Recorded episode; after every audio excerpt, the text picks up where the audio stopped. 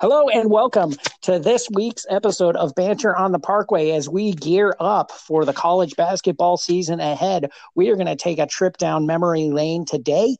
Um, as we look forward, we want to look backward for a moment and look at the history of the Xavier basketball program. So I am joined, as always, by Brad. Brad, how are you doing? I'm doing pretty well. Got out and enjoyed a run here. It's 68 degrees and sunny in Northeast Ohio in November, and that never happens. Okay, the phrase "enjoyed a run." Um, how's that work? um, well, it just means I didn't get hit by traffic. Oh, okay, gotcha. Pretty low bar to clear then.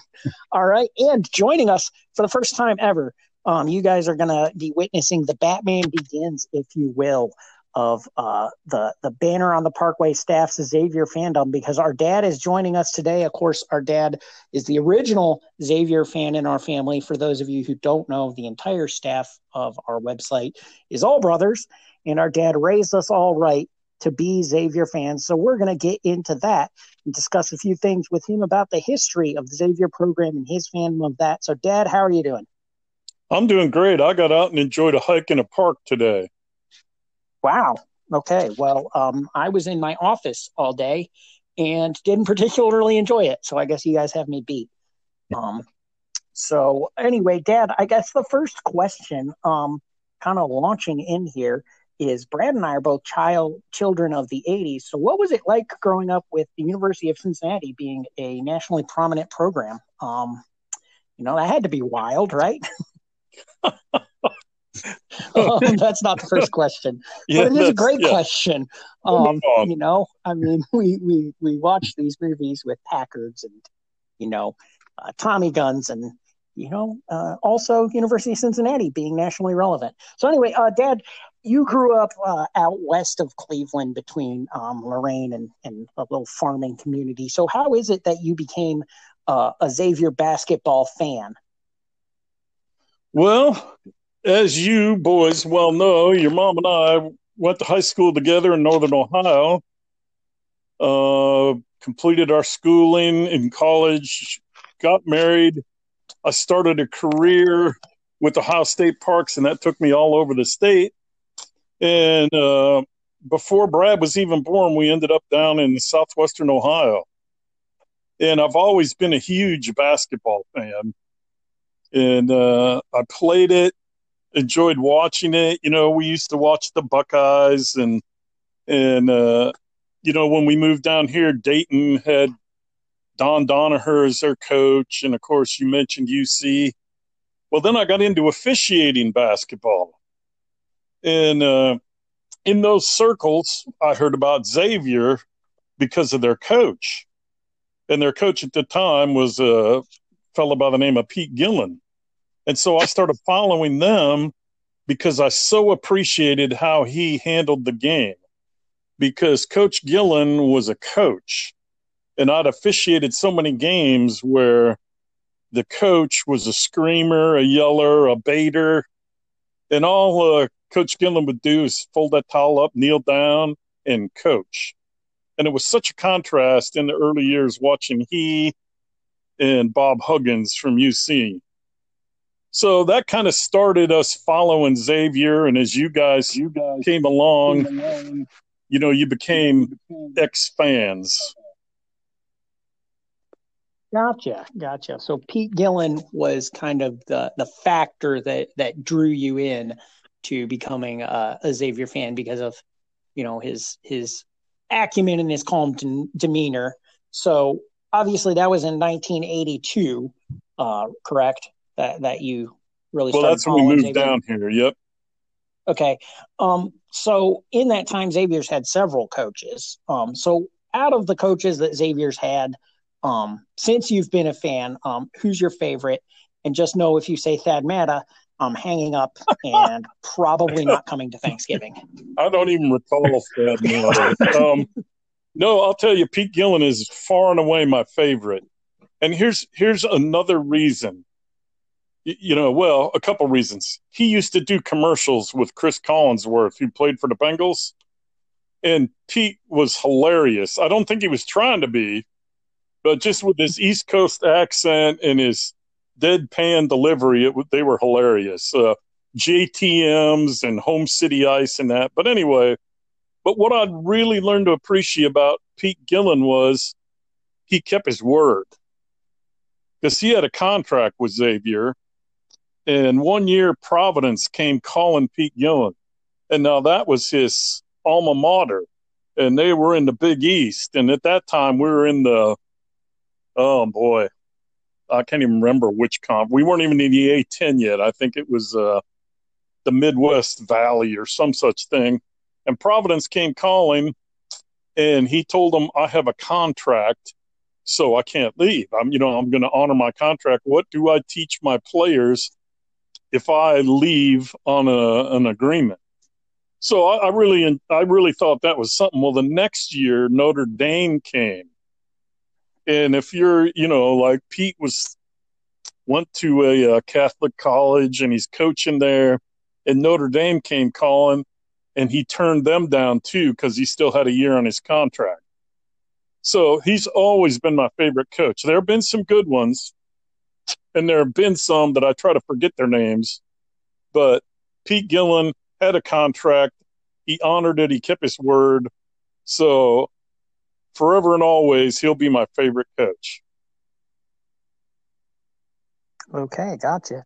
Yeah, I think that's a thing that that stood out about um, Skip Prosser as well.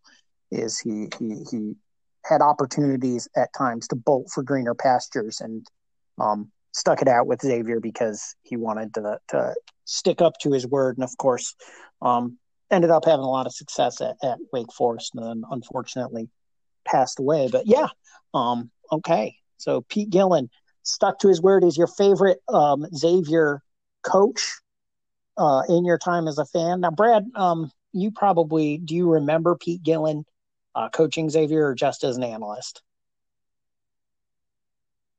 Okay, Brad left again. Um, he's he's thrown a fit um, because I haven't thrown it to him yet. But uh, for me, I only remember Pete Gillen as an analyst. I briefly remember him coaching Virginia, I think. Um, yep. But mostly it's just as an analyst. But I do like it when he's on the call for Xavier games because he does have such a, a thick East Coast accent and uh, uh, just a unique uh, outlook on the game. So uh, you mentioned his contrast with with a guy by the name of, of Bob Huggins um, West Virginia's owned by Huggins. Um, and that kind of brings us into Xavier's rivalries um, because they've had a lot down through the years. Um, namely, Cincinnati is the big one, the crosstown shootout. But um, of course, they they had the, the conference rivalry for a number of years in the Atlantic 10 with Dayton, um, as well as, you know, I mean, Butler um, really doesn't like Xavier. We don't get along with them too well. But uh, what's been your favorite rivalry down through the years, and maybe um, what what rivalries really stick out to you um, from your time uh, following Xavier? Yeah, well, of course, the crosstown shootout's the big one. And again, the reason I so enjoyed that was because Xavier just owned those guys, especially in the early years.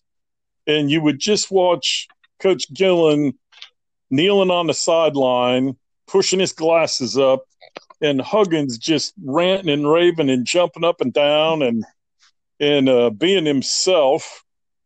And you know, it was always such a great time to watch X beat UC, especially over at UC's own house. Um, you know, more recently, Butler's been a great one. You know, because having to play over in the barn and some of the uh, games involving timing issues over there are memorable. um, you know, UD, of course, when we moved down here, we were a lot closer to Dayton than we were Cincinnati, and they had uh, Don Donoher and and they'd had a they'd had a real run through the seventies. But uh, just the fact that every time they traveled to X, X handled them. I mean that you can, it's only a rivalry if it's competitive and so Dayton kind of dropped off the screen. You know, I think Butler's going to continue to be interesting. Yeah, um, interesting in that they can apparently make time disappear, um, which I think is a modern scientific miracle. Um, you know, and also what it takes for them to beat Xavier, apparently. Um, so looking back, I mean, there's been some excellent teams, obviously, that, that Pete Gillen put together, Skip Prosser put together, um, a couple of really great teams. Um, Matta and Miller, um, much as as it may, you know, paying you to remember their exits, uh, they put together great teams. Coach Mack put together some great teams. What is the best Xavier team um, since 1982, in your opinion? Oh man, you know, bro, that's a toughie because uh, in their own unique way, each I really liked each team. You know, they had a personality. Um, you know, it would be tough for me to narrow it down to one team. Now, you know, I love the team that had Trayvon and JP and and uh, and how they played and as far as they went with the talent they had and and uh, of course facing Ohio State for a chance to advance in the NCAA tournament. I mean, that squad never quit. You know, I used to love watching the the Express when James Posey would be at the point of that. So, you know, I can't, you know, I really racked my brain trying to figure out which one was my favorite. But, you know, I am of the lineage of X fans that I just like, I enjoy them all. Um, okay. Well, looking at our Twitter mentions last year, a lot of people did not enjoy that one, um, or the year before. But I, am with you. I get what you're saying. Um, Brad, I don't know. Uh, are you back with us yet, Brad? Yeah, I wow. agree. Great point, Brad. He's so understated. Is the thing? Is it's a, it's a dry humor, um, and you really have to you really have to you know think about it for a second before Brad's jokes hit. But anyway, yeah, I mean, 2004, 2008, uh, the 1996 team, you mentioned James Posey at the front of the Express. Um, and I think 96 was the year he, he won sixth man of the year because um, as good as he was, he wasn't even in the, the starting lineup um, when they had Lumpkin and Brown and Williams and Johnson and, and Torraye Braggs.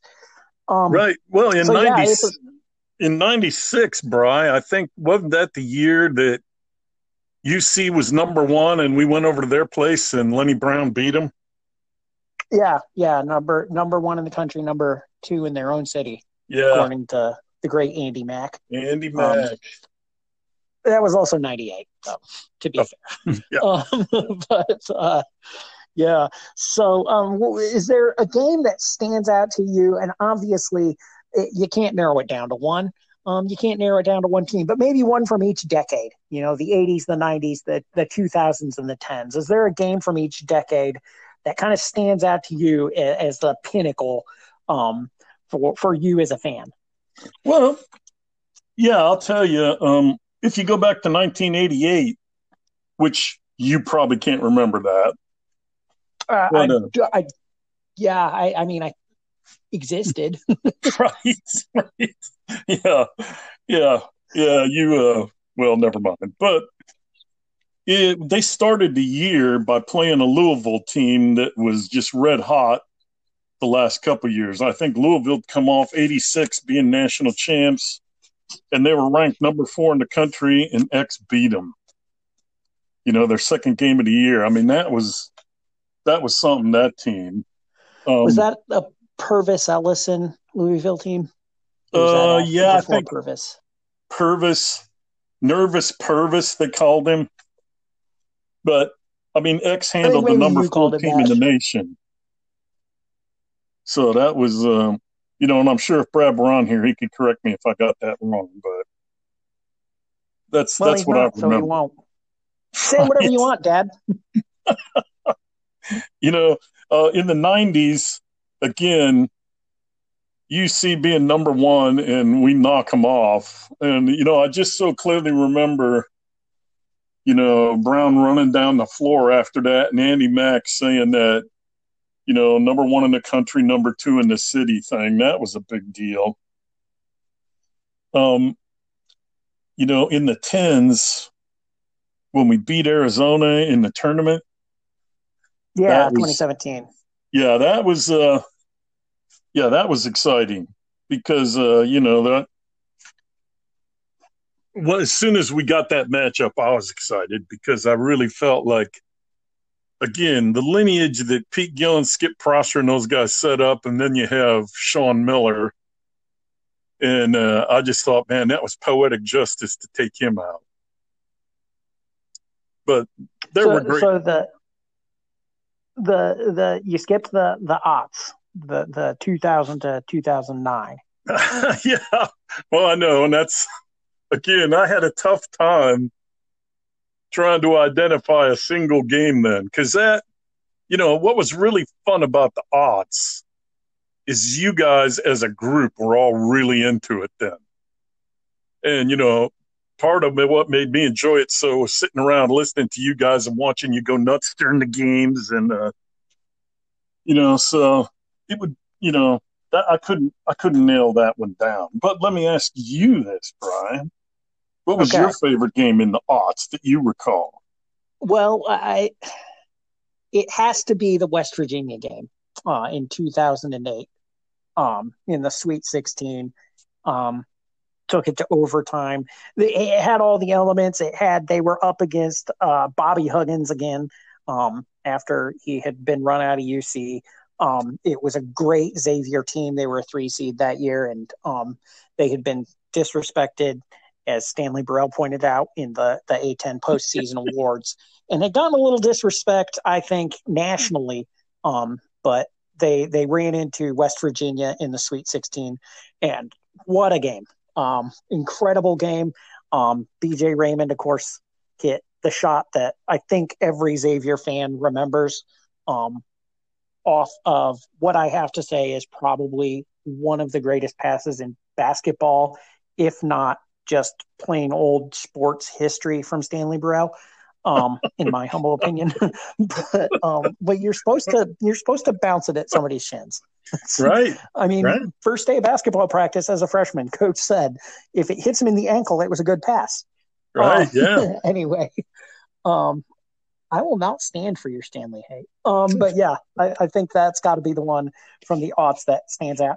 The Texas game in 04, um, was pretty incredible with uh, Romain Sato uh, mm-hmm. sealing it from the line, and um, you know, obviously the the crosstown shootout that year with Chalmers hitting the step back um, was was a big one. Um, but for me, it, it's always going to be the West Virginia game in 08, just because I, I, I, like seeing Xavier win. I like seeing Papa Huggins lose.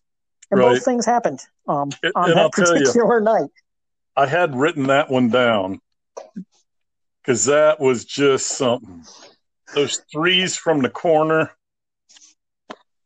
and you know, coming from the leading assist man in school history, I believe Stanley Burrell. I don't think statistically he is. I think emotionally he definitely is. Um, yeah, I'm sure if you ask him, he is. Yeah. I don't. anyway, we're not going to get into this. No, we're not. people don't we're need. Not. People don't need to hear this arguably people don't need to hear anything we say on our podcast, but especially not this. Um, okay, so um, is there one moment? You know, basketball is, is defined. Really, all of sports defined by moments. Um, you know, you have you have the hand of God goal, or you have you know um, Bucky Dent hitting the home run, or you know Carlton Fisk waving the ball fair. You know there there are all these huge moments that you can you can pick out in sports history. Is there one moment that you can look back on and it, it kind of vindicates you as a Xavier fan. You you're glad you've stuck with this team through all the the highs and the lows and things like that. Is there one crystallizing moment, not a game, you know, not a season, just one moment that you can point at and you can say that has made this whole journey worth it to me. Well, yes, I can. And, you know, and it didn't even happen in a game, it happened before a game. Oh, I thought you were going to say Tu saying not, not thugs, tough guys on the court. Uh, that was no. it for me, honestly. no, I was not gonna. That that would not be in my top fifty. But, um, huh, that is interesting. Um, not like you. Anyway, right, go ahead. Right. So, uh, I'll tell you what. You guys had gone together and bought mom and I tickets to a game. And uh, we went down there, and it was our first time in the Cintas Center, you know, and we were like little kids. We got there early and we walked through the Hall of Fame. And uh, we used some of the gift money you'd given us, and I bought that X hat that uh, Coach Mack signed then later. And, you know, and we just had such great time. We got up to our seats, which, you know, we could see the court. I wish you guys had spent a little more money, but, you know, um, we got up there. And you know how when X would come out, one of the players would lead the way carrying the big banner.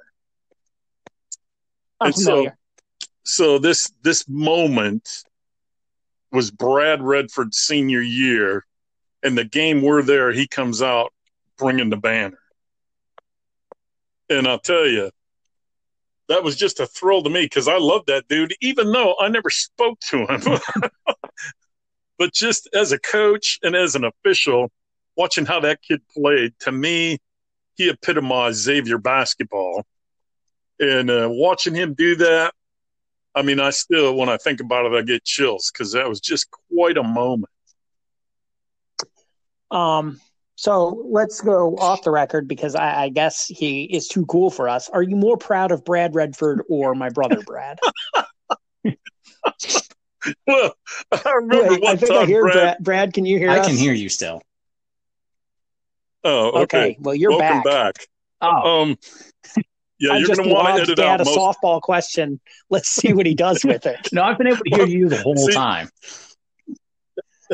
oh, I apologize for what Brian said, but the uh, I'll tell you, I remember one of the articles in Banners on the Parkway where Brad asked that same question. My son Brad, saying, "I don't know if Dad likes me more or Brad Redford," and you know, after a lot of consideration and weighing all the options, you know, and then realizing Undecided. three of my grandchildren are his, I decided Brad Dobney, you know, so Wow. Whoa. Holy cow. What an upset. I'm just glad that the big reveal is that my kids aren't actually Brad Redford's. I'm going to let that go. All right. Didn't know what he was Follow-up building up to there. Whose jump shot motion makes your shoulders hurt less, Dad? no. Um, okay. So obviously from from 1982 to now, um, Xavier has put some some great players through the uh, through the program. Obviously, um, when I was a kid, they were they were power forward you um, with with Grant and Strong and Hill and all those guys. Anyway, um, who would be your 1982 to present starting five for Xavier? Go. Okay. I know you guys are not going to like this. Uh, David Why? West. I like all of Xavier's players. Oh man, what a pick! right? Yeah, kind of a, a sleeper pick. But David Oh, West, wow. I mean, David was West. I'm trying to remember him. right. Yeah, little guy, played guard. He uh Right. he was a force. Um, the aforementioned James Posey, I just liked the way he played. I mean, you know, when he was running the point of the press, he played like his hair was on fire. You know, um, I really enjoyed watching him. Uh, Trayvon, I've seen guys with a quick release, and Trayvon, you know, there were times when he mostly redirected the ball. He really didn't even hold it and shoot it. But just watching him, and you know, he didn't get flustered. He just played. No matter what happened in a game, if someone was in his grill barking at him, you you could just see his expression didn't change. I really appreciated that kid. Um, number four is Josh Duncan, and he's another one that, you know, he was so composed, but that guy was a monster. I do believe he still owns the bench press record at Xavier. For Brad? uh, Is that Nope. true? Yeah, I think so. I think somebody came close to it last year, but I I think Dad's right. I think he still holds it. Yeah, yeah, last I checked. And then rounding out my starting five, you need a guy that can handle the ball, can run the offense, can uh, do all the intangibles, and has the nearly the quickest release I've ever seen. And that, of course, Obi Harris. no, that would be the pride of Frankenmuth, Michigan, Brad Redford. Huh, interesting. Okay. Well, yeah, I mean, so, hey, I remember the you, time. you, you went for him over uh, Tu Holloway, huh? yeah. it was close. Well, see, because I remember, Gotcha.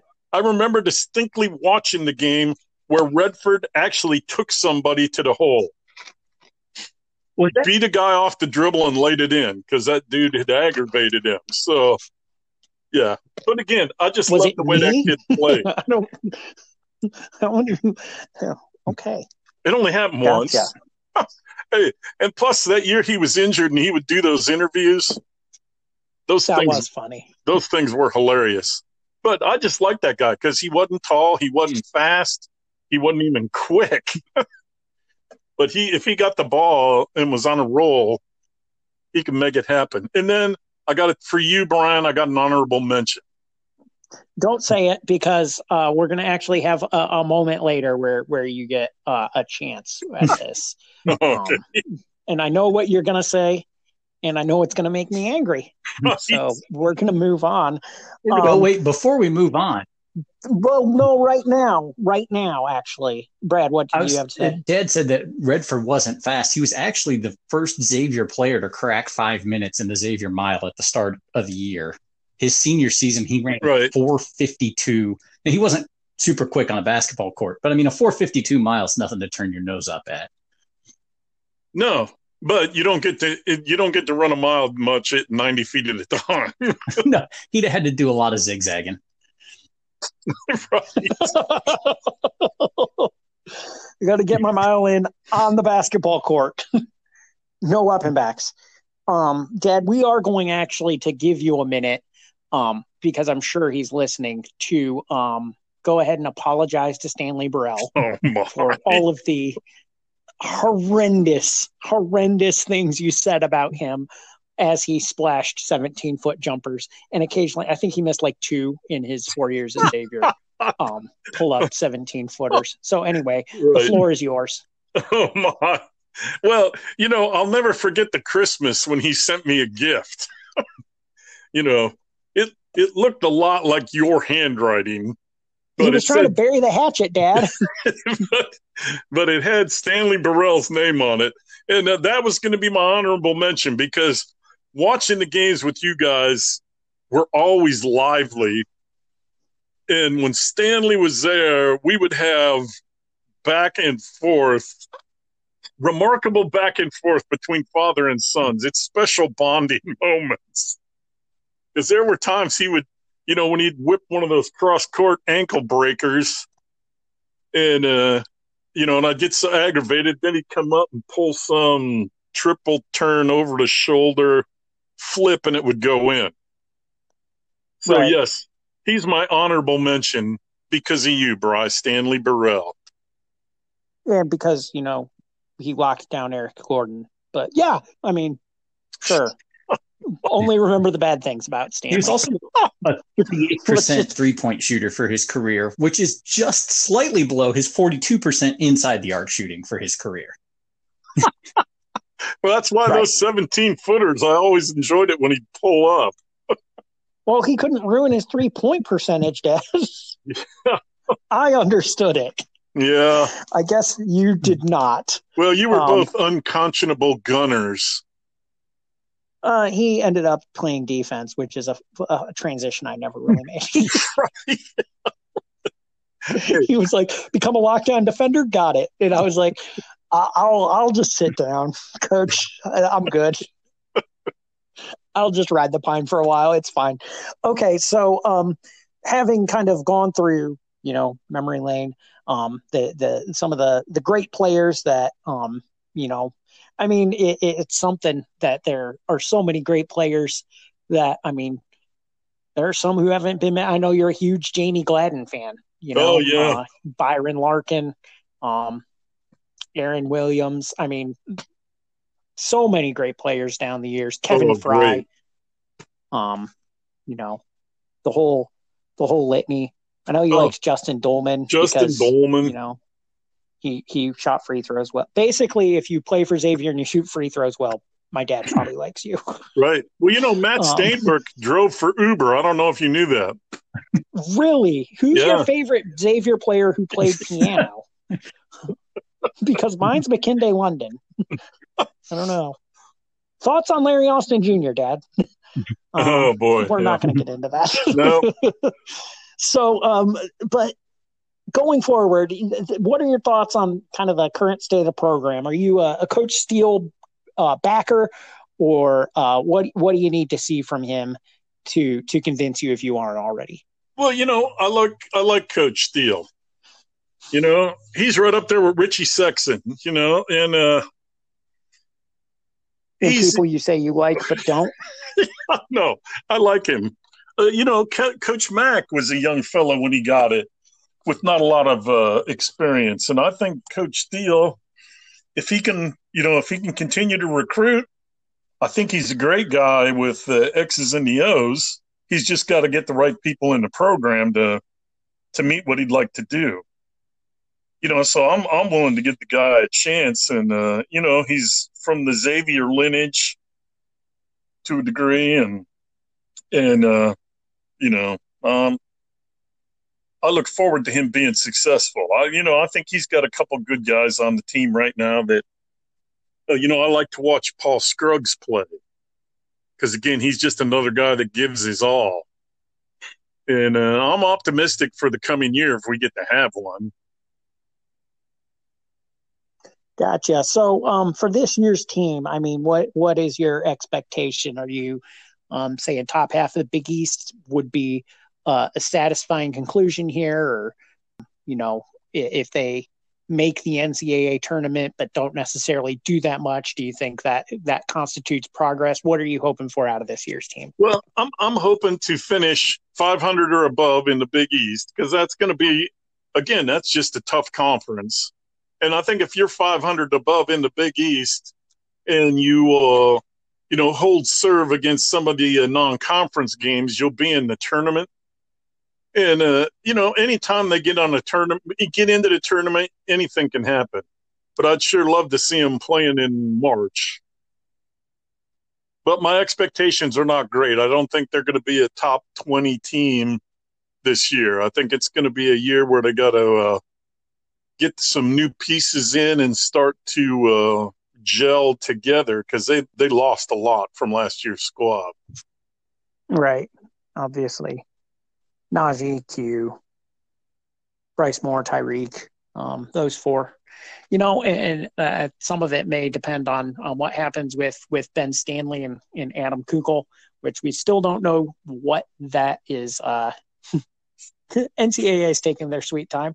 They've they've had a lot to do, you know, what with everything being canceled. They've been busy. Um, but anyway, NCAA, you need to stop doing your bread baking videos and start granting people some eligibility. Um, that's my message. So, Brad, do you have anything to add? Any follow up questions? Um, I guess the question I would have is growing up up here and being a big basketball fan, Dad, I haven't I don't even know if I've asked you this. Did you ever have an affinity for Cleveland State or, you know, I went to Akron or Kent State? For any of those schools, did you ever watch them very much? No, I'll tell you what, Thursday nights, we'd get home from Awana and Ohio State would be on. And, you know, that was Clark Kellogg, Kelvin Ransey. I mean, you know, they were the big dogs in Northern Ohio.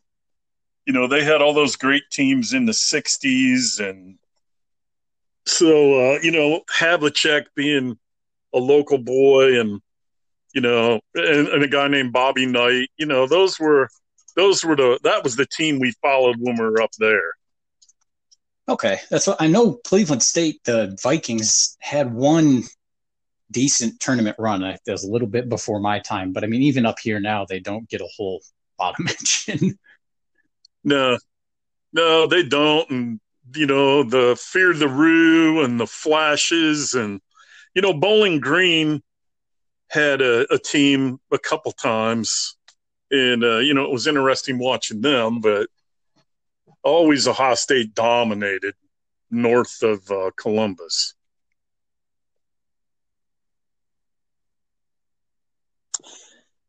Yeah, yeah. It, it kind of. I think it feels like that's still the Ohio State when they're good. they get a lot of fans who come out of the woodwork.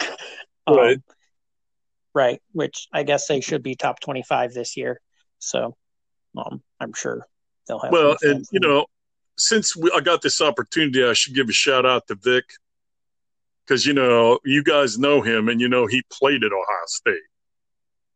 Really?